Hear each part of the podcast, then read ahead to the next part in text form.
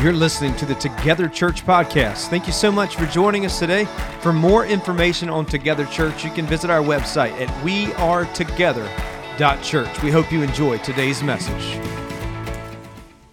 You're probably like me in the fact that you don't like to wait. Anybody have a problem waiting? You can't stand lines? Like, wouldn't it be nice if all of life was run like a Chick fil A drive through? Where it just like, we should just put them in charge of everything because they seem to have it together. And there, there are times like waiting that just draws up this piece of us that's just so impatient. Like, things that, that cause you to wait. I mean, simple things. The light turned green, but two cars ahead of you, they're too busy texting. And you're waiting, and you sit through light after light after light. And, and if you're truly a blessed person, then at some point, then you've been on Main Street here in Moncks Corner, and the train came when you needed to get to the other side. And there's really no way around that. And you get frustrated because you're in this, this waiting game. And if you're a student and you take the test and you, you prayed and asked God to bail you out of that test, y'all, y'all have had some of those prayers in school? God, if you'll just help me pass this, I will be a missionary to any country that you would have me go. And you just, you waiting, you're waiting, you're waiting on those results. Or maybe, maybe you're a, a spouse and one of you, don't look at each other on this one, one of you just has a hard time getting out of the house on time. And you feel like you're just waiting and waiting and waiting. You know, oftentimes there are things in life that cause us to wait and it can cause us to be impatient because we live in this culture where we want it, we want it now. Like everything is rapid. File your taxes, get your money now. Right? Um, when we plan to drive around Moncks Corner, we plan about what time we're going to drive and how we're going to drive around so we don't get caught in traffic. We're going downtown Charleston. We try to avoid, you know, the, the interstate at all costs around 4 or 5 o'clock, 6 o'clock. When there's a wreck, 8 o'clock, you know? So this, it's just this piece of waiting in life. And those are everyday scenarios, but what about the moments where you're just waiting on these test results to come back from a sickness? Or you're just praying and asking God to move in your life to heal a relationship or heal the relationship with Him, and you feel that He's not answered yet. And you find yourself in this waiting. And when is God going to show up? I mean, am I, am I resonating with anybody on the waiting? Like we have it, we do it, it happens, it's impatient. And oftentimes in the waiting, we either get frustrated or we start to find creative ways to get out of the waiting rather than simply just sitting and being patient. And so, what we're talking about today is along the lines of these topics that when God seems late, right? So, we, we pray and we ask God for things, and God's not coming through, and we've got these, let's just say, a medical uh, test that's coming back, and we've prayed and prayed and prayed and prayed and fasted and prayed, and we're just wanting healing, and the test results come back, and God hasn't answered, and they're not what we thought they were going to be. And now our loved ones or somebody's faced with an illness or a sickness, and it's like we're in the waiting. When are you going to come through, and when are you going to help? Because you've prayed about it, you believe that God's going to do something, and you know that He can, but He's not done that yet. I mean, I think it's a lot of our lives. We've all been in those situations to where we've asked God and we've prayed, and God didn't answer those prayers the way that we prayed them. And then, worst case scenario happens in that situation, and it's like, God, where were you at? Where are you at? Like you're late.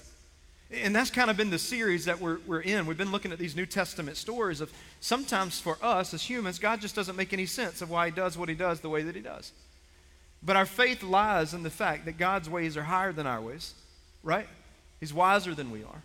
And we don't always see the purpose. And we said last week that God is not absent, He, he knows exactly what's going on. And he's in control of the situation, whether we see it or not. God's not absent. Absent. He is actively in charge, actively moving in and out of the situations of our lives. And so sometimes what we just think of is when we're, we're thinking about God not making sense and is God absent? Is, is God late? Is he going to show? Is he going to is he going to be here this time? Is he going to answer? Is he going to hear my cries? And I, I want to give you this kind of thought that we're going to process today. With God, a waiting season is never a wasted season. A waiting season is never a wasted season. And now, for some of us, we've been through these seasons of waiting, and we feel like they've been wasted, and we feel like God could have done all of these things, and He didn't. But I want, I want to show you something today in Scripture that proves that with, with God, a waiting season is never wasted. It's never wasted. And we're going to look in John's Gospel today at chapter 11. So if you have your scriptures, we'll, you can go and turn them there to John 11. We'll have it up on the screen too. But we're going to look at this really powerful story about these two sisters and their brother. We got Mary and Martha and this guy named Lazarus. Now, I want to set the story up this way to help you understand some of the background. They were very, very close with each other. Uh, Jesus would often visit them in the little town of Bethany, was just about two miles away from the, the city of Jerusalem. And they would come in and they would dine together and they'd eat together and they were, they were just friends. And so many times they would invite Jesus to come and stay with them. Matter of fact, the last week of Jesus' life, when he enters into Jerusalem, when he leaves Jerusalem at, during, at night, he comes back to Bethany and he stays with Mary, Martha, and Lazarus. I mean, there's a true friendship. These aren't just some random Bible characters that popped up in the scripture, there's a lot of relational investment in this relationship. There are often times when Jesus would visit and they would feed and have these conversations. There's one moment that Jesus' feet are cleaned. And they, they wipe the feet and they worship and they study. This is their, their teacher, this is their friend. And so they, they see both. And so that's the setup of the story of understanding that there was a close relationship.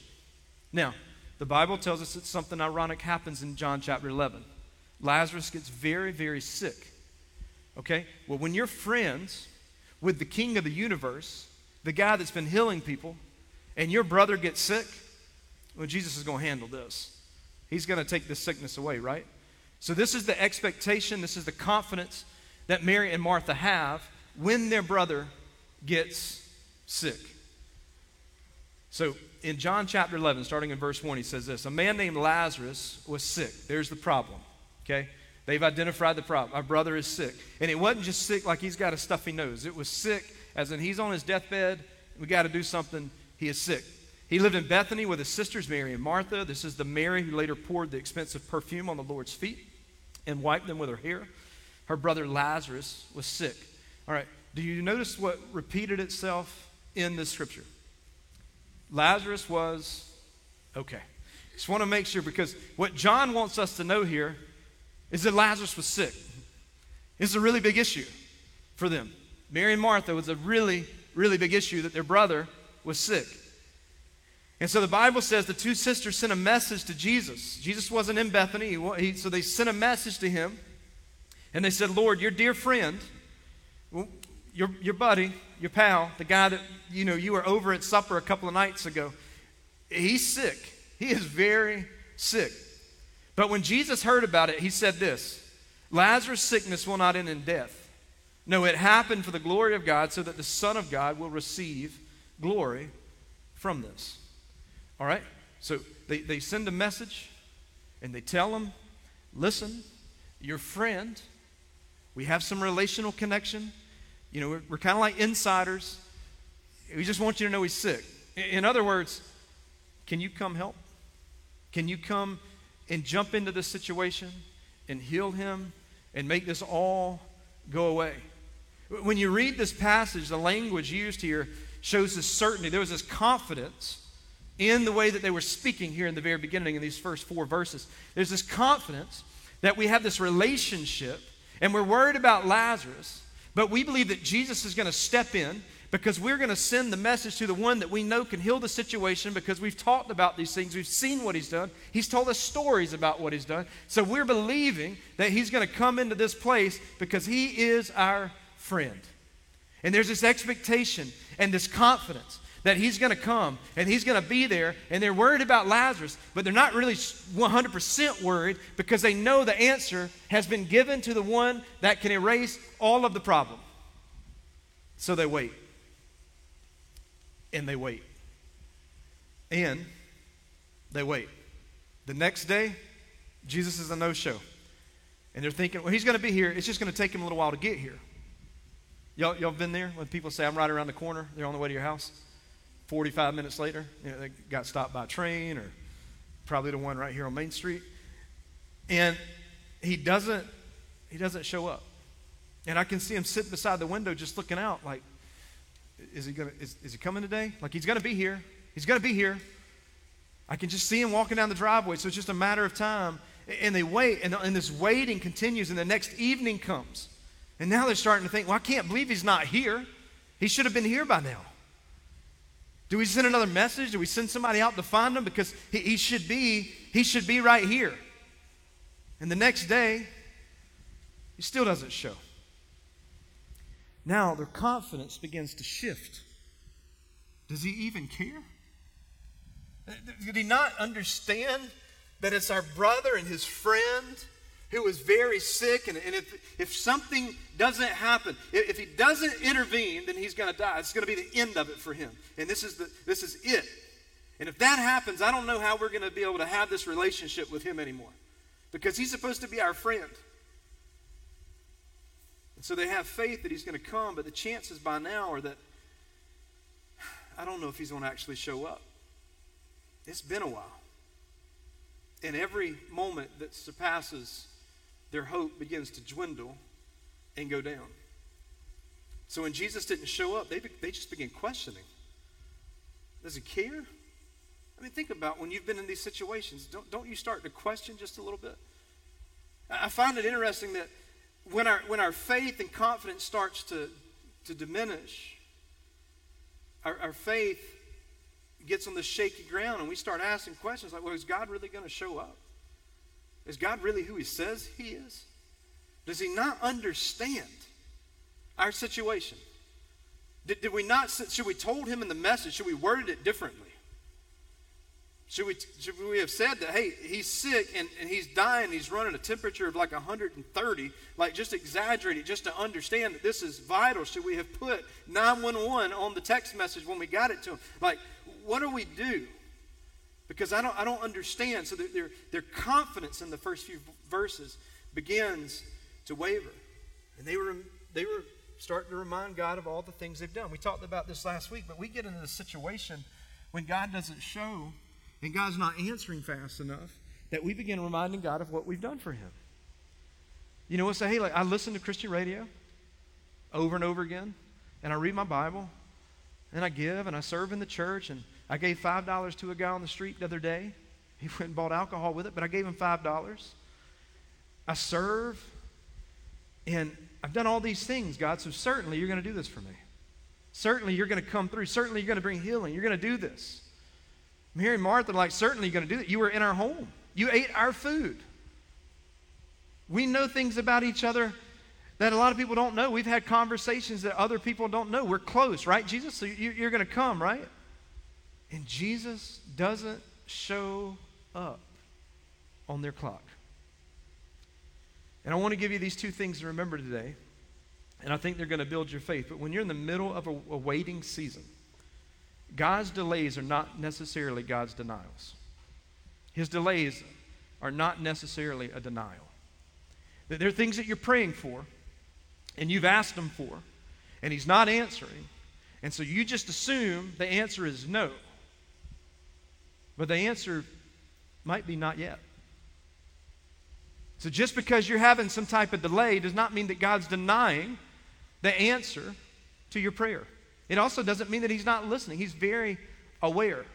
Now, now we call these things a divine delay.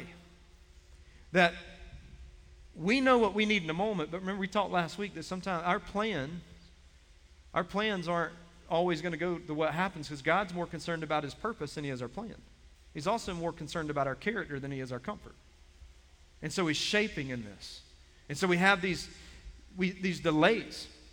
These God orchestrated delays. God, God allows these delays to happen. And many delays are divine delays because God has this reason, that, and the reason is not yet. You're not, you're not ready for this yet. It's the Garth Brooks effect. Y'all didn't know this theology term, did you? You remember the song? Sometimes I thank God for. Okay, some of y'all are so holy. It's like we never heard that song. Sometimes I thank God for unanswered prayers. I look back in high school and think through some of the prayers that I prayed. Thank you, Jesus, for not answering those things. Can you think about some of the things like, God, she broke up with me. Please let her come back. I'm glad he didn't answer that question. Glad. I've seen the rap sheet on some of the people I've been around. Glad. There, there are times that there are things that we've asked for, and God delayed it because you weren't ready for it yet. I think on it of giving, giving my, my three year old my car keys and saying, This is your car. Drive the Honda Pilot wherever you want to drive it, as fast as you want. And what's going to happen in the if he figures out how to get the key in and move it? What's going to happen in the parking lot? How many of you feel comfortable with that? That I give the three-year-old the car keys to move my car in the parking lot. Anybody feel comfortable with your car out there? No. Why wouldn't I give him car keys? He's not ready for that yet. There's a divine delay. Because if he gets the car keys, his bumper car's in the parking lot right now. Everybody, my insurance is going to be maxed out repairing everybody's car. And, and there are times that there's sometimes that we ask for things that God's like, you're not, you're not ready for that thing yet. You're not ready. There, there's some stuff that needs, that needs to happen. And I, I still firmly stand that there's sometimes that God just wants to do stuff in us before he does anything through us because he's not ready for that. And we get that backwards. We want God to use us and do all these things, but we're not posturing ourselves in a position for God to do a work within us. Because let me tell you something what he does in us, that's what comes out of us.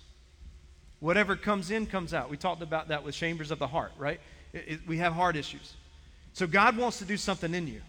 That's why I believe that the more that we spend time with Jesus during the week, that this whole worship environment completely changes. Because when we encounter the presence of God and we come in here to everybody else, we sing a little louder, we have more excitement, not because we're all hyped up, because we've been in the presence of Jesus and we know what his goodness is. Am I right? All right. Y'all acting like you're frozen this morning. Is that right? Because the more you spend with Jesus, the more you realize how good you've got it. Okay. It's okay. You can be, you can be a little Pentecostal. It's totally fine. The Holy Spirit works. So there are divine delays. The, the, the delays is sometimes not yet because you're not ready for it. God's trying to do a work in you before He'll do something through you. And just because He hasn't done it doesn't mean that He's not going to do it. But it's in His purpose, not in your plan. So Mary and Martha, they're like, you got, you got to come, Jesus. You, you got to be here. You got to heal, heal our brother. He's sick. We know you're coming. We know you're coming. And we know that, that a, a, waiting season is not a wasted season. And there's this expectation. And time goes by. Jesus hadn't arrived. And, and they're certain that he's going to. And Lazarus is sick. So we got all this stuff happening. And they're thinking, whoa, you didn't show up. You didn't show up. And Lazarus fights for his last breath. And he dies. That was not the answer to the prayer, was it? Not one time did they say, Our brother's sick, we're praying that God would just take him. Our brother is sick, we need help. And Jesus seemed to be delaying. And he dies. And with that last breath, hope went with it. The questions came. Where was, where was Jesus? I mean, we heard stories that he's out healing other people. He's healing the Romans who were enemies of us. And we hear all these things that he's done, and he doesn't come to heal his closest friend. What in the world? Where is God? I mean, if he's going to heal anybody, it should have been Lazarus. I mean, I, w- I would think that they realize in this moment that this, this just does not make sense. Because you don't see anything happening doesn't mean that God isn't working. God often does the best work in the background. He's always up to something. He's always got something happening. His plan is always at work. It doesn't, he doesn't look at that situation and be like, oh my goodness, we waited too long in this Lazarus situation. I thought I had a little bit more time. No, he knew exactly what was happening. He knew exactly what he needed to do. So a long time later, like not a couple of hours, a long, he's been dead. He's not breathing anymore. And a long time later, Jesus finally shows up. Now, I'm a, I'm, I would say that I'm, I'm, I'm a little bit of a risk taker sometimes. But in this situation, these ladies issued a cry for help, and you didn't show up, and he's already dead and in the ground, and then you come. I'm not facing those ladies. I can imagine when Jesus came strolling up and Martha saw him, oh, we're going to talk to him. Oh, we're going to have a conversation. Because you notice the Bible says Mary, Mary stayed put. Martha came to Jesus. Like, Jesus didn't get to the door and knock. She saw him and she went to go have a conversation with him. Because by the time Jesus got there, it was too late. They've wrapped the body, they put it in a tomb. It's been there a day and another day and another day. And then Jesus finally shows up.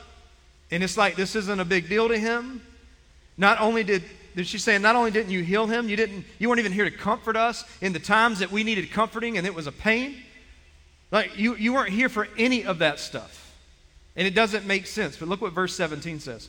When Jesus arrived in Bethany, he was told that Lazarus had already been in his grave for four days. Well, number one, Jesus wasn't surprised at the fact that Lazarus had already been in the grave for four days. Four days. So, how many days was Lazarus in the ground? Four days. No trick question here. You know what happens on day four? The body begins to decompose. I mean, if there was any chance for resurrection, it's gone now because his body's decomposing. And four days, and the Bible says in, in, the, in the King James, it says he stinks. Like, I love the, I love the language there. But it says his body's decayed. It smells really awful. Like he's, he's not, he's not going to do anything here. And now, it's important for you to understand that four has tremendous significance in this passage. Because there was this thought within the Jewish community that in three days, the spirit still hovered over the body. There was chance that it could come back to life. But on day four, no shot. It was done. That's a weird superstition, isn't it? Jesus was three days because the Spirit really did hover over the body and pick him back out. So for four days, all hope is lost. Because even if the superstition was real, which we know it wasn't, he was gone. And when day four hit, any of that little bit of hope was gone. And they, what they were th- thinking was, it's it, this is done. The spirit that was hovering over his body is gone it was close enough that maybe a miracle could have happened, but now it's going on its own way and uh, nothing's going to happen. He's completely dead. And at this point, four days in, there's no hope whatsoever. It's over. And they're thinking, You let us down. You failed us. You didn't even show up. I don't get it. I don't get it. I don't get why you did this. And in verse 20, we read this it says, When Martha heard that Jesus was coming, she went out to meet him. So she goes out to have this conversation with him and says, Martha's going to give Jesus a piece of mind. In verse 21, she stomped her hand on her hip. You, you, know how mamas used to get mad at you with their hands on the hip? And you knew, I need to go the other way? And you remember your parents would tell you, go get a switch. I ain't going to get you a I brought back like a big one one time because I knew the bigger it would be harder to swing. But grandma proved me wrong on that one too. But, and this isn't in the Bible, we're reading this part into it. But I just imagine her, her anger because she's human. She's human. She said, You just know he's gone. Thanks a lot. Thanks for nothing. But look, at, look what it says in verse 21. Martha said to Jesus, and, and I think Martha says exactly what our hearts say in these situations. She says this Lord, if you had only been here, if you had been here, if you had acknowledged what was going on, if you had responded to the message, if you had only been here, this mess would have never happened. We wouldn't be having this conversation right now. But you weren't. She says, My brother would not have died had you been here. Now, this is, we read this text oftentimes, it's just a story. Read the emotion that's involved here in this writing. She is torn. Because had God been here, she wouldn't be in the struggle that she is spiritually and emotionally and physically. Because in her mind, God did not do what he said he would do. She said, But even now, I want you to look at the hope, because she had still a little bit of hope within her. Because she still had that relationship with Jesus. And she says, But even now, even now, in this moment, in this pain, in this hurt, in this disappointment, even now, I know that God will give you whatever you ask. I know He'll do it. And when we read that, the next verse, it says, Jesus, if you had been here, if you had been here, but even, but I know even if, even if, I know, I know. Let me just pause for a second. There, there are times when you go through crisis, you need to know. You need to know. You need to know that Jesus can do whatever he says he can do, and he is who he says he is. That's faith. Because in these situations, if you don't have that confidence in the faith that he's who he says he is and can do what he says he can do, it's going to be a rough ride. It's going to be a rough ride because that's where we find our hope. And so I love the reality of that because, quite honestly, that's where we often live when we say these things of, if you had only been here. God, why didn't you? When you could have, I don't understand, but God, I, I still trust you. I still trust you. And sometimes it's hard to understand why you would still trust, isn't it? Is that, is that far fetched? But there's sometimes we're like, I still trust you. It's not, it's not what we wanted. We just got to call it what it is. Like they're waiting on something and, and it's not happening. You're waiting on something and it's not happening, the financial situation tends to get worse month after month. Nothing really changes with that. The relationships in your family that you've been praying for God to heal, it just seems like there's nothing moving on that. And it's, and it's stressful because it just feels like it's, so, it's such a disconnect between what's going on. And you're like, I'm praying. Praying for miracles. I'm praying for people that I love. I have these expectations and, and I believe in God and I trust in God and I worship God and I honor God and I serve God. So why, why aren't you doing, God, what I asked you to do? I think about that statement that we make to God. Why aren't you doing what I've asked you to do? I don't want God to answer that question because I think He's going to tell me who I am. right? It's not going to be the answer that I want. But sometimes we think that God's just not meeting our expectations. That brings us to the second thought that I want you to, to keep in your mind. If God always met your expectations, he would never, ever have the opportunity to exceed them. If He gave you everything you wanted, I can tell you that if God had answered all my prayers and gave me everything I wanted, there would be absolutely zero faith in any, anything in my life. There's, these are growth, growth points. If there had not been divine delays, there's, there would have been, I don't know that my faith would be where it is. If God met all my expectations, and it's, it, if God always met your expectation, think about it. Would He give you, would you have any opportunity for Him to exceed those things? Because His Word says that He wants to do far more than you could ever ask or imagine. Like we see things on an earthly level, God sees things on such a deeper level. I mean, I, I kind of, there, there are oftentimes in my flesh wants what Robbie wants. So oftentimes I think I know what's best. There have been seasons in my life where I told God, I think this is the best way to do this. And the Holy Spirit said, um, let's flip back to the book of Job. and let's look at when Job made that comment.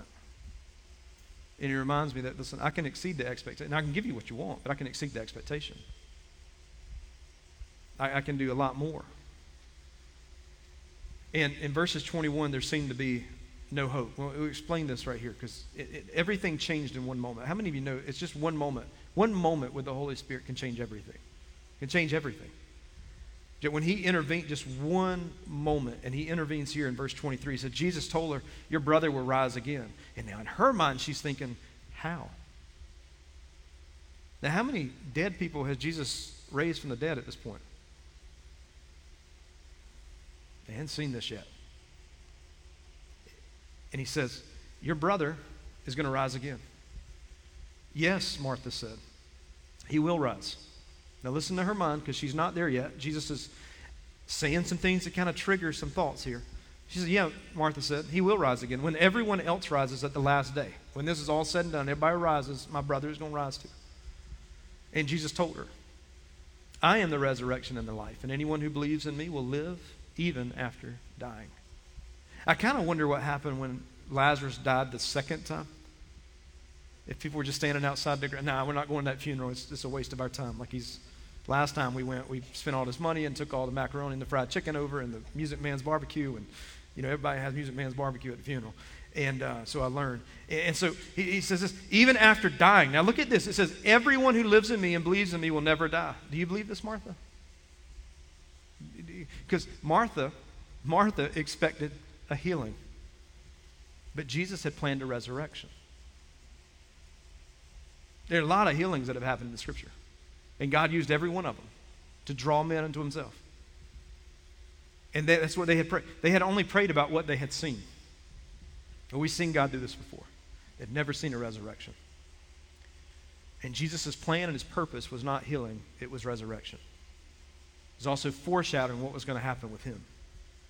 And they were, they, they were not even seeing that. They would make these connections after his resurrection. And so what they wanted was good, but what he had planned was far better because he was exceeding their expectations, exceeding their desires. And Jesus has, has got them in this position now where they're, they're starting to open their eyes a little bit of getting outside of what their wants were to, to hear from God and, and see that what God had planned was better. Because Jesus said, Listen, I'm going to raise this one from the dead because I want you to know that I am the resurrection and I am life because they had put that the resurrection was an event. And resurrections are an event. The resurrection is a man named Jesus. There's so much more to the story, isn't it? Because what would have happened if Jesus just would have gone and healed Lazarus? I mean, everything would have been fine. But the fact that he let this thing play out as long as he did, and he was battling some cultural norms and some whacked out beliefs, and challenging them. There was a tension in this moment with this conversation between Mary, Martha, and Jesus. And it was this tension of understanding the expectation and that God delayed, but there's a divine blessing within what the delay was. And he, we wanted this expectation, but God far more answered that in a, in a far better way than we could have ever thought. And it changes the game. And Jesus looks at them and he's standing outside the tomb when he's making these conversations and he says, Roll away the stone. Roll away the stone. And they're just waiting. Now, the hope of Martha, she knew what was about to happen. But all the other people that were gathered around, they were thinking, this guy is a lunatic. Because it's been four days because sometimes you got to battle the things that you've been taught to find out they weren't true. And their religion's about to be broken down in just a moment. Because they're thinking is he's not moving, and when you open that door, it's going to be bad. Somebody needs to get the air freshener. He's decomposed. And Jesus said, and he shouts, Lazarus, you come out. Now, Martha, I can imagine her heart starting to beat a little bit in this expectation that her brother's about to walk out of that tomb. And everybody else is just looking at each other going, It's four days. It's not going to happen. Y'all want to go get some more food and go help have seconds? And then scripture says the dead man came out. And God didn't give them what they had expected, He exceeded the expectation. Now he's felt this full resurrection. His life has been restored because they understood in this moment that a waiting season is not wasted.